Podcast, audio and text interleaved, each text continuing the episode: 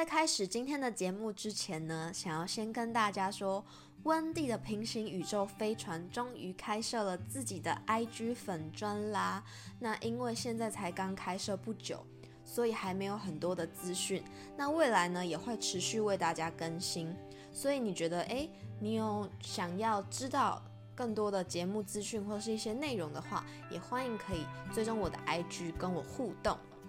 或者是说大家有什么想要听的电影，或是想要听的一些书籍分享，也可以在讨论区或者是在 IG 让我知道。那我收到这些资讯之后呢，我也会努力去制播更多好听的节目。然后，因为前阵子 Sound On 开了赞助连接，我陆续收到了几笔匿名赞助，真的非常的受宠若惊。那大家的留言我都看过了，可是因为没有办法就是线上进行回复，所以我就在这里口头的回复大家，就是大家的留言我都看到了，也非常的感动，很开心。那这也是身为创作者会觉得最窝心的一个时刻，就是看到大家诶对于节目的一些想法，或是觉得诶好像还可以怎么改进这样，那我都会觉得非常的感谢。那如果你喜欢我们节目的话，也欢迎点按赞助连接，招待温蒂一杯珍珠奶茶，支持我继续创作哟。好，那就正式进入今天的节目内容吧。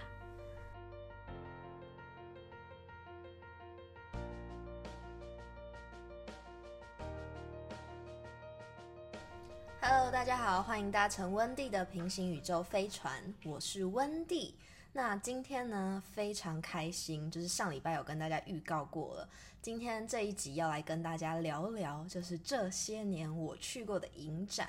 那因为就是去影展的时候，都会有几个固定的朋友会陪我一起去，所以今天呢，就是邀请到了。一个最常跟我一起出现在影展场合的朋友来跟我一起聊聊那些年我们到底去过哪些影展呢？我们欢迎他，耶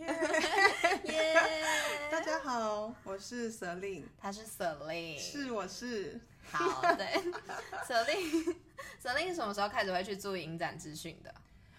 我第一次参加就是跟你啊，我们去那个台北电影节，那是第一次去参加，然后。为什么会发现？我记得那时候我们才十八岁的时候，我们不用特别说明。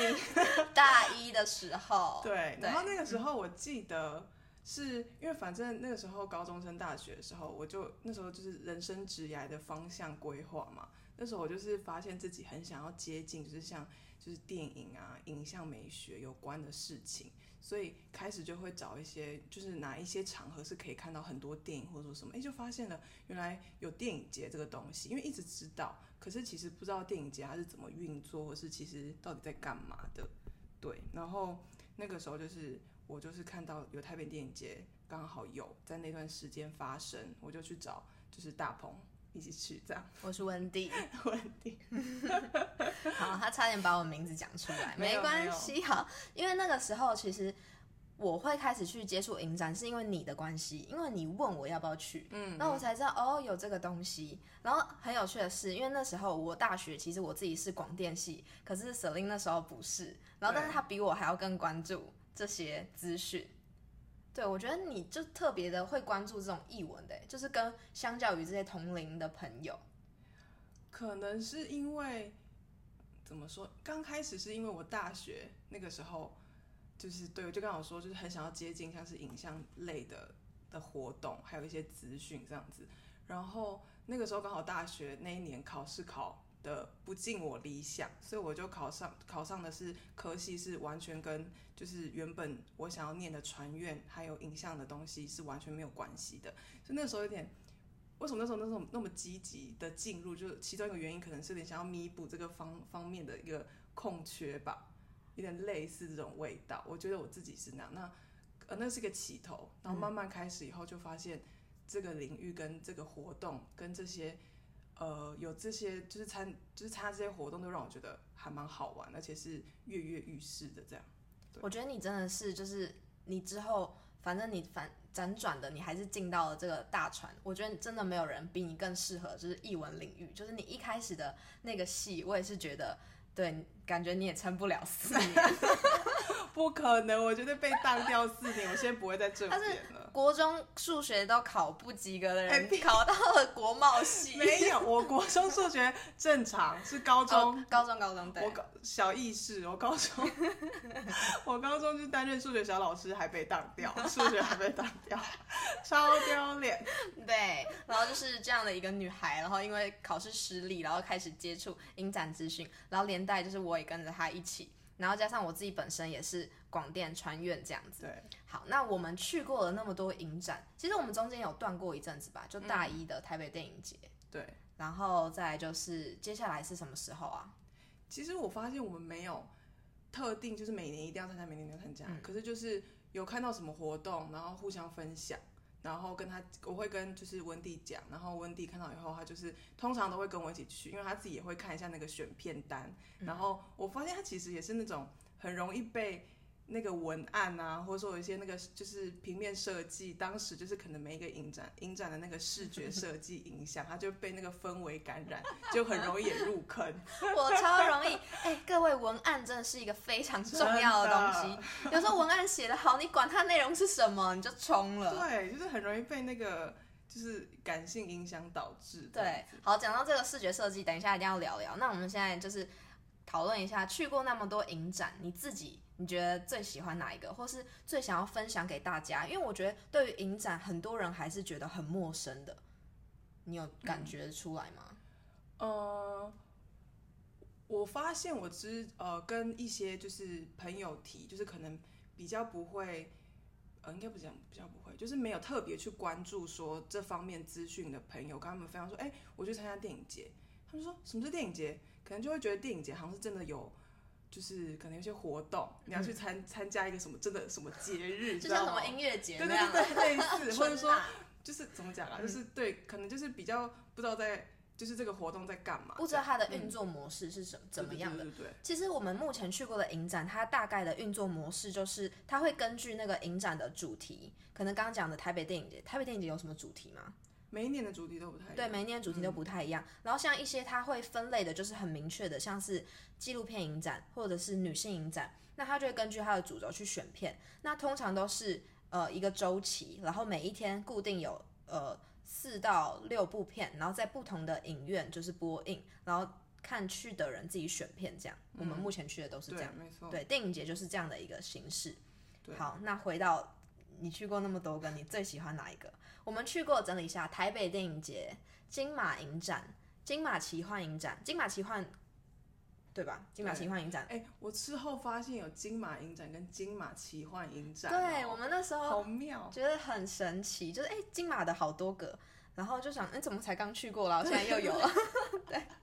好，金马影展跟金马奇幻影展，然后还有女性影展跟纪录片影展。那目前就先这样五个，你自己觉得你最喜欢哪一个，或者是你最想要分享给大家？说，哎、搞不好下次他在办的时候，大家可以去参加。我觉得应该不是说最喜欢，嗯因为其实每一年的主题真的都不一样，所以可能比如说女性影展，我们可能也参加了两次还三次，老师我真的忘记，我不会去数。他每一年主题都不太一样，可是我觉得他们每一年的某一些选片都会有一些让我就是很意外的地方，或者说会让我就是特别喜欢。那我就就是先分享我今年去的影展，女性影展，就是前阵子才刚结束，它叫唤醒共生。然后，呃，因为我觉得很妙，它它这个主题的概念其实有点达到我近期的状态，所以我觉得其实，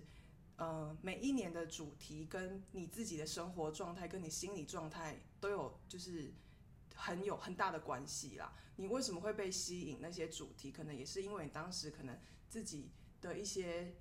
想法，或者说人生阶段的改变，跟就是正在转换期，所以会让你对于某些主题会有更更大的感触，或者说有更大的共感这样子。所以今年的主题我刚刚说是叫唤醒共生，就是其实今年呢、就是整个疫情动荡，然后再加上一些就是对，因为主要是因为疫情啦，然后加上我觉得人与人的关系之间相处好像变得比较不太一样，嗯然后也蛮微妙的。哦，对，然后我会觉得，呃，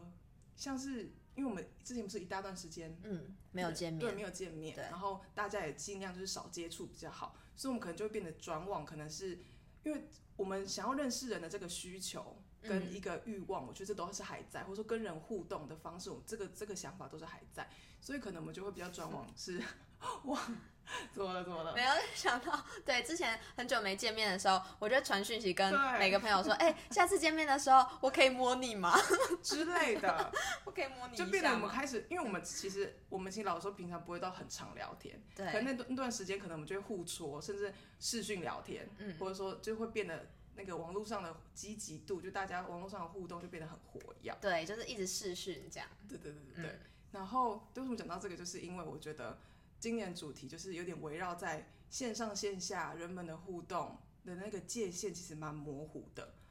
真的吗？我嗯今你是今年的选片让你的感觉？应该说，呃，他今年他今年主题就是有点类似这种感觉。嗯对，然后确实我自己也觉得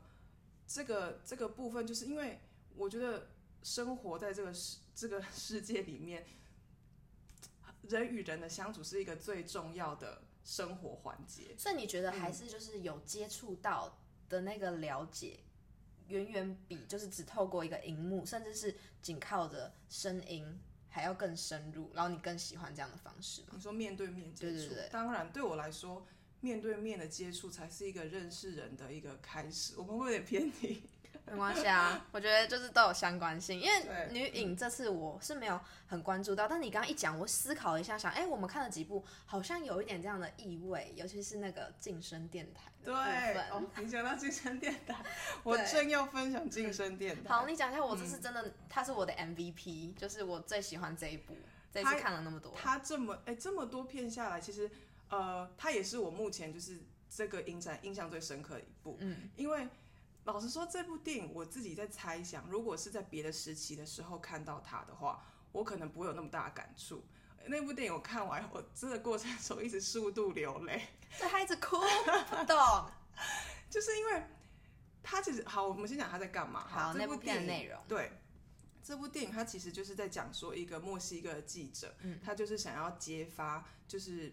当时那个墨西哥政权的一些贪腐腐败，他想要去揭发开来，然后就历经了很多波折，然后政府有就是间接跟直接的打压，让他就是必须很辛苦的去做这件事情，这样子大概是这样的纪录片。对，而且他真的非常厉害。他们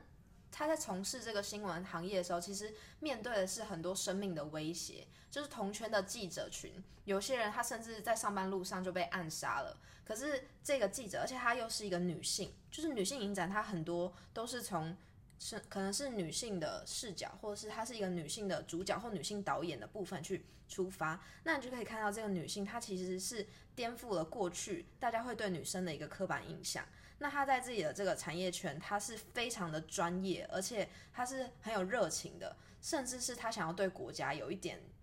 提供一些帮助，然后他不怕他的生命就是被威胁，他还是坚持下来了。然后人家禁播他的节目，他就转往网路。对，你是因为这个部分觉得很感动吗？这整件事情很不容易，从他一个人开始，因为他本来是一个那个电台的一个那个主播嘛，算是电台的、记者主播，对记者主播，他一个人的的就是主持那个节目，然后很也受到很多就是民众的推崇跟喜爱。但是之后，因为他好像分享了一个议题以后，他大肆在里面就是分享他自己的想法以后，然后那个节目就是因为这样子被政府打压，或者说就是被呃，可能他政府跟那个电台的高层有互相联络，他就被打压，然后就这个节目就慢慢消失这样。哦，你讲这个，我就觉得里面还有一个很有趣的部分，因为现在我们透过这个网际网络媒体或者是运输，我们那个全球共同体的那个很强烈，所以它里面就有一个桥段是在它的节目在所有的国内媒体都被下架，可是却引起了就是国际媒体的关注。对，反而嗯这个有点像是双面刃，就是那个政府他希望打压他们，但是其实这个完全不会，也不是说就是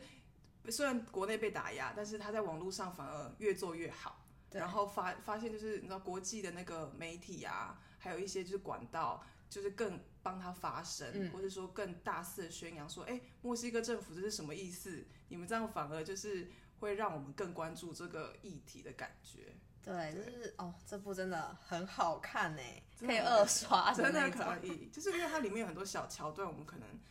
就是在看第一次的时候不会发现那么多，对，对，好，这是就是、嗯。因为我们最近才刚去了一趟女影，我们可以去讨论每一个影展的观众群。对对对，观众群，嗯，我自己觉得，呃，像金马奇幻影展，我们去年有参加，然后我其实觉得金马奇幻影展它的选片蛮广泛的，它比较不会那么的艺术性，那么层就是艺术性的部分它不会那么的多，对。就是它也有，当然也有，但是我们也不是说特别去归类艺术性是什么，应该是它的受众类型比较广泛。比较广泛，对。而且因为金马其实很有，因为金马呃金马奖嘛，嗯。所以大家知道金马奖可能金马影展跟金马奇幻影展就是会变得它会比较受人家关注，对会比较大家会比较知道，嗯，对，所以我其实觉得像我们去年去参加，然后对我刚好说，如果想要第一次去参加的话，我觉得金马影展还蛮有趣的，它其实很多呃类型的片都会在里面，然后像是去年。其中两部片让我印象深刻，嗯。有一部片是那个温蒂推荐我，然后我是很 嫌弃，我说为什么会选这一部，我就觉得好像，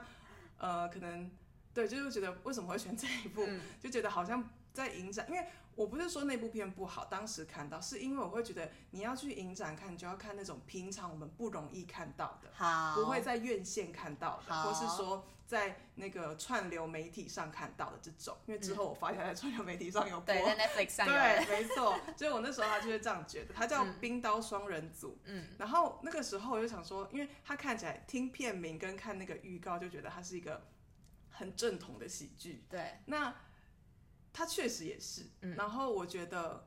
呃，看完以后我当然是是正面，我才会现在跟大家分享。然后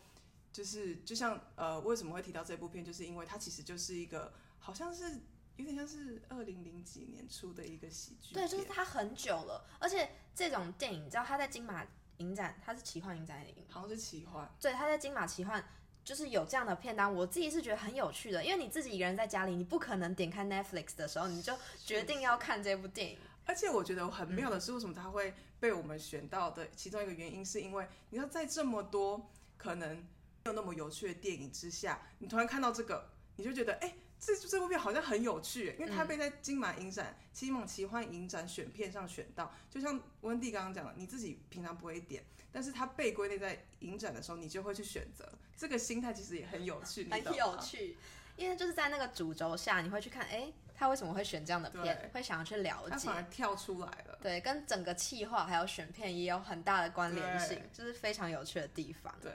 好，那所以，呃，观众群的差异，这是金马奇幻，就是比较推荐给可能，哎，你现在想要去参加一些影展的部分，就是觉得金马影展或者是金马奇幻，它可能是，呃，不会偏离你平常喜欢看的院线片太多的。对，就是会觉得它的那个，就像应该说题材，嗯那个选片人他们在选片的时候，他们选的题材会比较广泛，或是说那个电影的类型也会比较多。对，像是我自己觉得女性影展，不知道这是今年还是有点忘记之前，可是我觉得它纪录片其实蛮多的。嗯，我自己是蛮喜欢看纪录片，所以确实女性影展是我目前参加过最多次的。纪录片是常走一次，对，纪录片我们只去过一次。对然后，呃，对，刚刚还有像是，哎，对，金马影展，然后刚刚说的就是，我觉得，嗯，我觉得就是会比较，就是像院线片会比较常会出现的，或是说种类比较多可以选择，不会那么的，就是就是不会那么聚焦。好，那这个部分的话，感觉就可以讲说，刚刚说女女影的女性影展，它可能在纪录片的选择上，它的比例是相较于金马或者是台北电影节是高非常非常多的。那就是跟纪录片影展，觉得它是有什么分别吗？你觉得？你说纪录片影展跟女性影展吗？，对，当然最大的差别，我之前有试图探讨说，女性影展是不是全部都是女性导演嗯去导演？真的是。真的 真的是，因为有时候发现真的是每一个都是女性，哎、女性去拍摄的。因为有些题材，电影题材，你看的时候，你不，你会觉得，哎、她为什么会被归在女性影展？你就会发现，哦，原来她是女性工作者去指导，或是说去组组织的这样子。然后你刚刚提到说纪录片影展，我觉得纪录片影展它探讨它的议题取向会更多元，就是它探讨了很多不同的议题，可能是今天它探讨移工议题，然后再探讨可能呃那叫什么流民吗？还是嗯，就是可能难民问题？对，它的议题取向是比较广泛。那女影就像你刚刚讲的，她可能今天是一个女性工作者，或是我觉得女影她给我一种很跨的感觉，她的跨可能是在嗯、呃性别或者是题材上的跨，因为女影会很多跨性别的嗯，对，主题。那我们最后就是刚刚前面是不是有点 大大家有听懂各个影展的重点是什么吗？那我们这边最后帮大家总结一下，我们就是跑过大概我们去影展的年年资有五年了吗？五六年了。我不会，我没有特别去探讨啊，没有特别去探讨对，反正就是去过了一些影展，然后嗯，想要用就是可可以跟大家稍微分享一下，就简介我们对于各个影展的一些想法，或是他们的一个差异。好，那今天就是台北电影节，你觉得它是怎么样的电影哦？对，就是你在问我之前，我就嗯在想，台北电影节，我发现我自己觉得它好像很多时候会用地域性去区分。哦，真的哦。我哦，觉得有一点，就比如说他嗯。记，我记得，因为我们第一年参加是，呃，他最后有一个系列是葡萄牙，然后我记得还有西班牙，好像是哦，对，然后呃，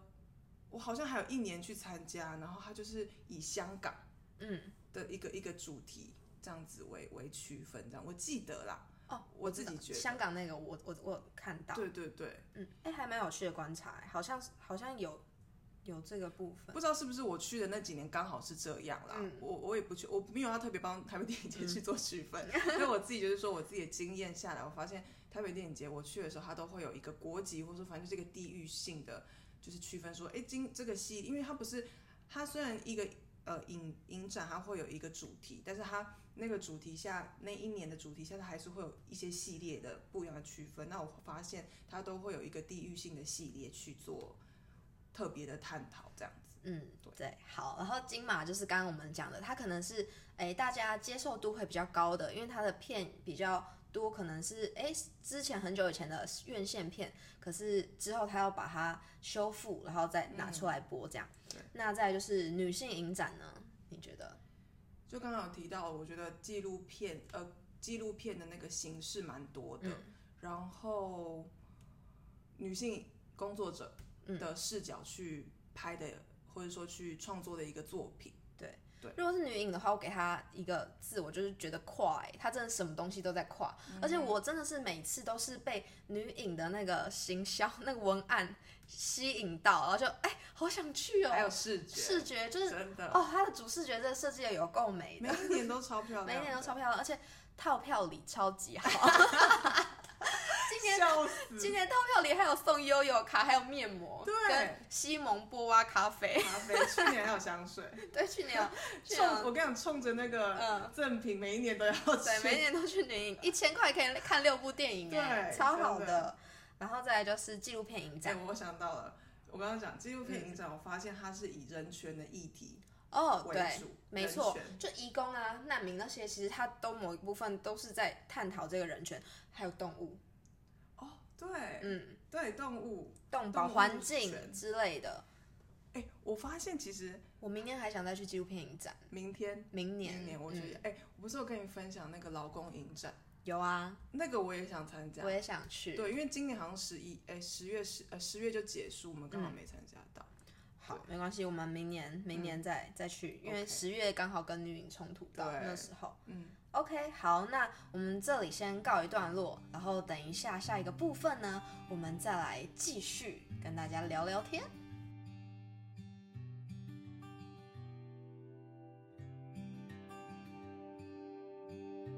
好，那接下来呢，我们就继续聊聊，因为我最近其实很长，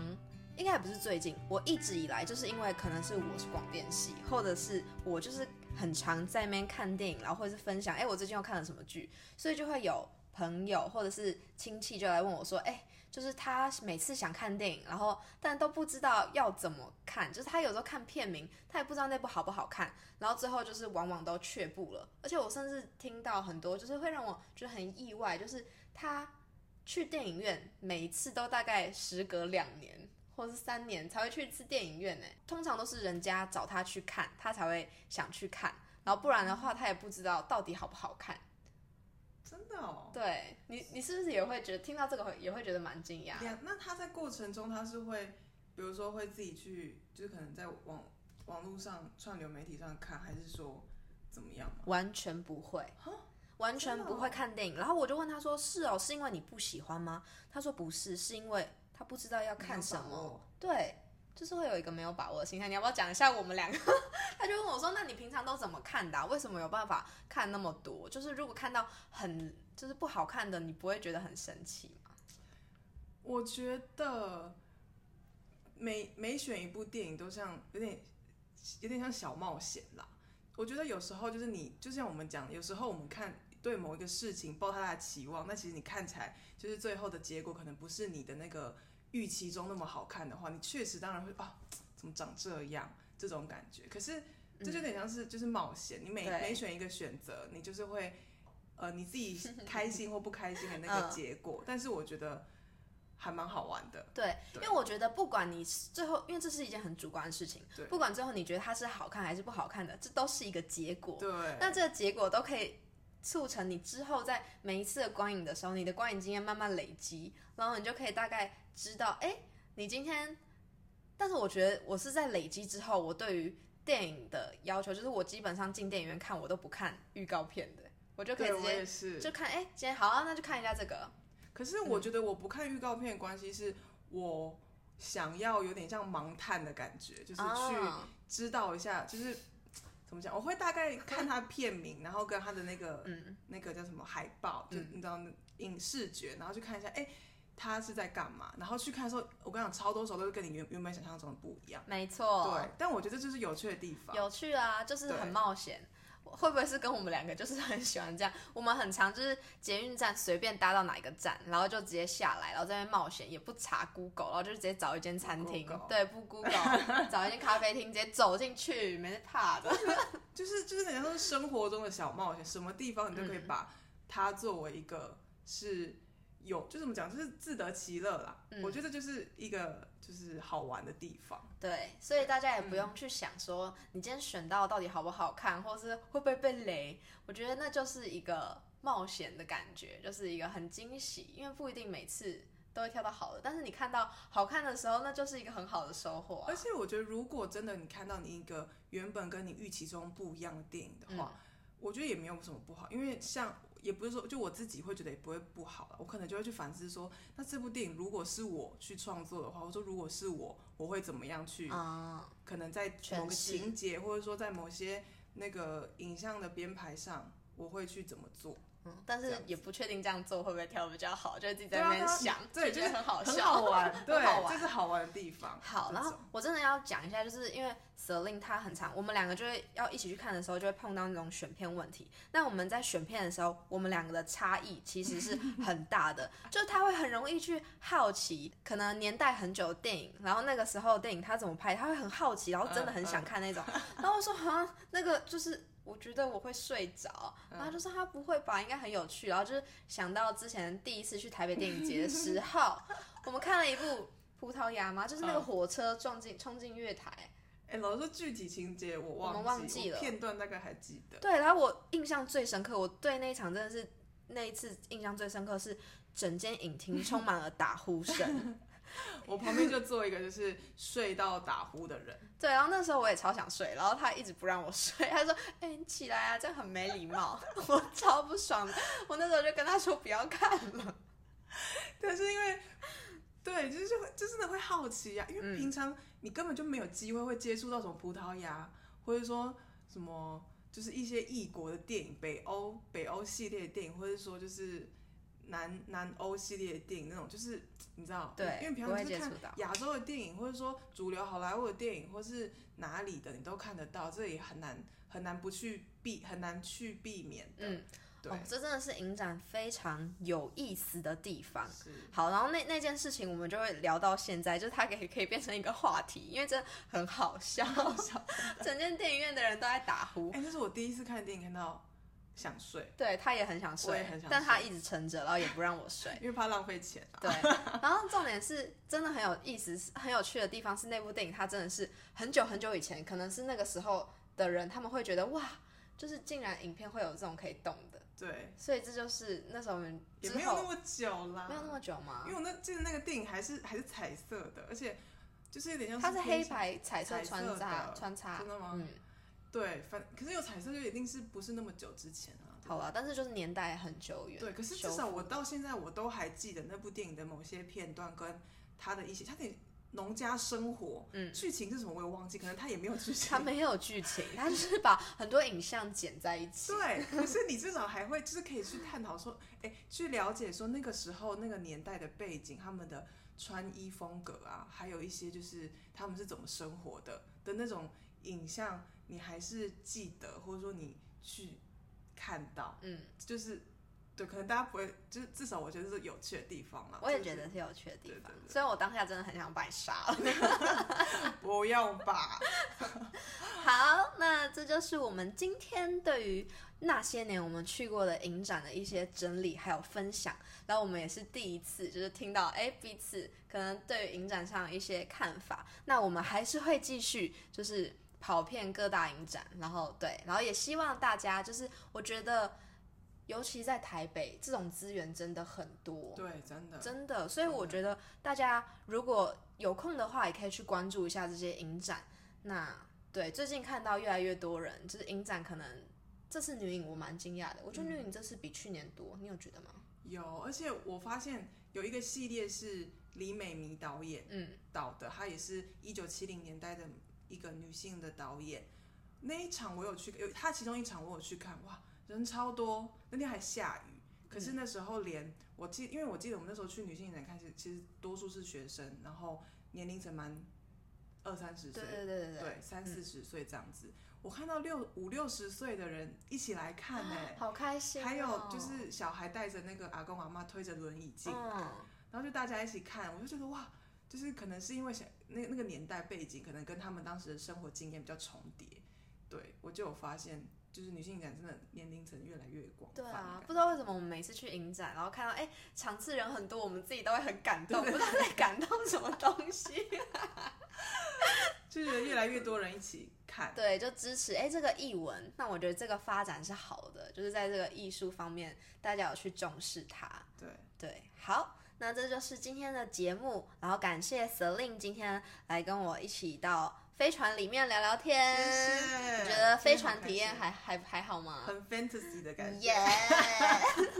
好，那希望下次还有机会可以邀请到 Celine 来跟我们一起聊聊其他有趣的议题。好，那这就是今天温蒂的平行宇宙飞船的节目啦，感谢大家的搭乘，我们下次再见，拜拜拜拜